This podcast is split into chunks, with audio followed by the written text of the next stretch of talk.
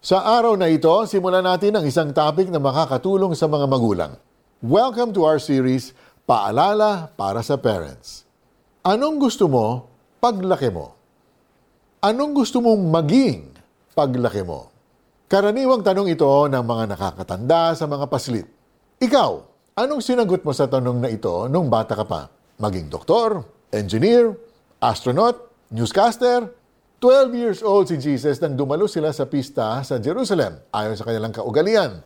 Nang pauwi na ang kanilang pamilya, hindi napansin ni na Mary at Joseph na nagpaiwan si Jesus.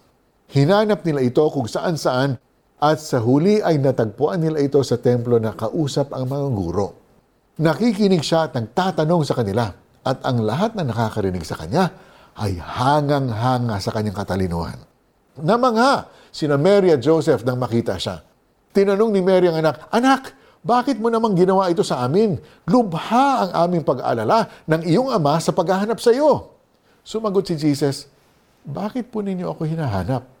Hindi po ba ninyo alam na ako'y dapat mamalagi sa bahay ng aking ama? Hindi man maunawaan ni na Mary at Joseph ang sagot ni Jesus noon, they knew Jesus had a purpose which he would have to fulfill someday. Jesus, being both God and man, was aware of who he would become, the Savior of mankind according to God's plan. Ang bawat anak ay blessing ng Panginoon sa kanyang magulang. Kaya naman tinatawag ng Diyos ang mga magulang na palakihin ang mga anak nila ayon sa kanyang katuruan.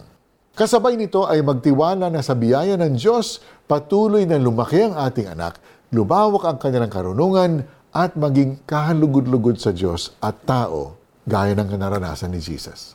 At idalangin natin masundan nila ang plano ng Panginoon sa kanila.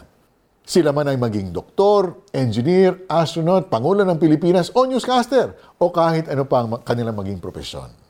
Manalangin po tayo. Panginoon, tulungan po ninyo akong isabuhay ang mga katuruan sa inyong salita nang sa gayon ay maging mabuting halimbawa ako sa aking mga anak o mga bata sa paligid ko. In Jesus' name I pray. Amen. How do we apply this passage or this teaching in our lives? Ask the Lord to give you opportunities to serve the next generation. Maaaring mag-volunteer sa kids' church or Sunday school sa inyong simbahan. O kaya naman ay mag-sponsor ng bata sa kanyang pag-aaral sa pamamagitan ng mga organisasyong tumutulong sa kanila. Patuloy na lumaki si Jesus. Lumawak ang kanyang karunungan at lalong naging kalugod-lugod sa Diyos at sa mga tao. Luke chapter 2, verse 52. Magulang ka man o hindi, we hope you will join us again tomorrow dahil tiyak na may mapupulot kang magandang mensahe from God's Word. Until then, I'm Mari Kaimo. I'll see you next time.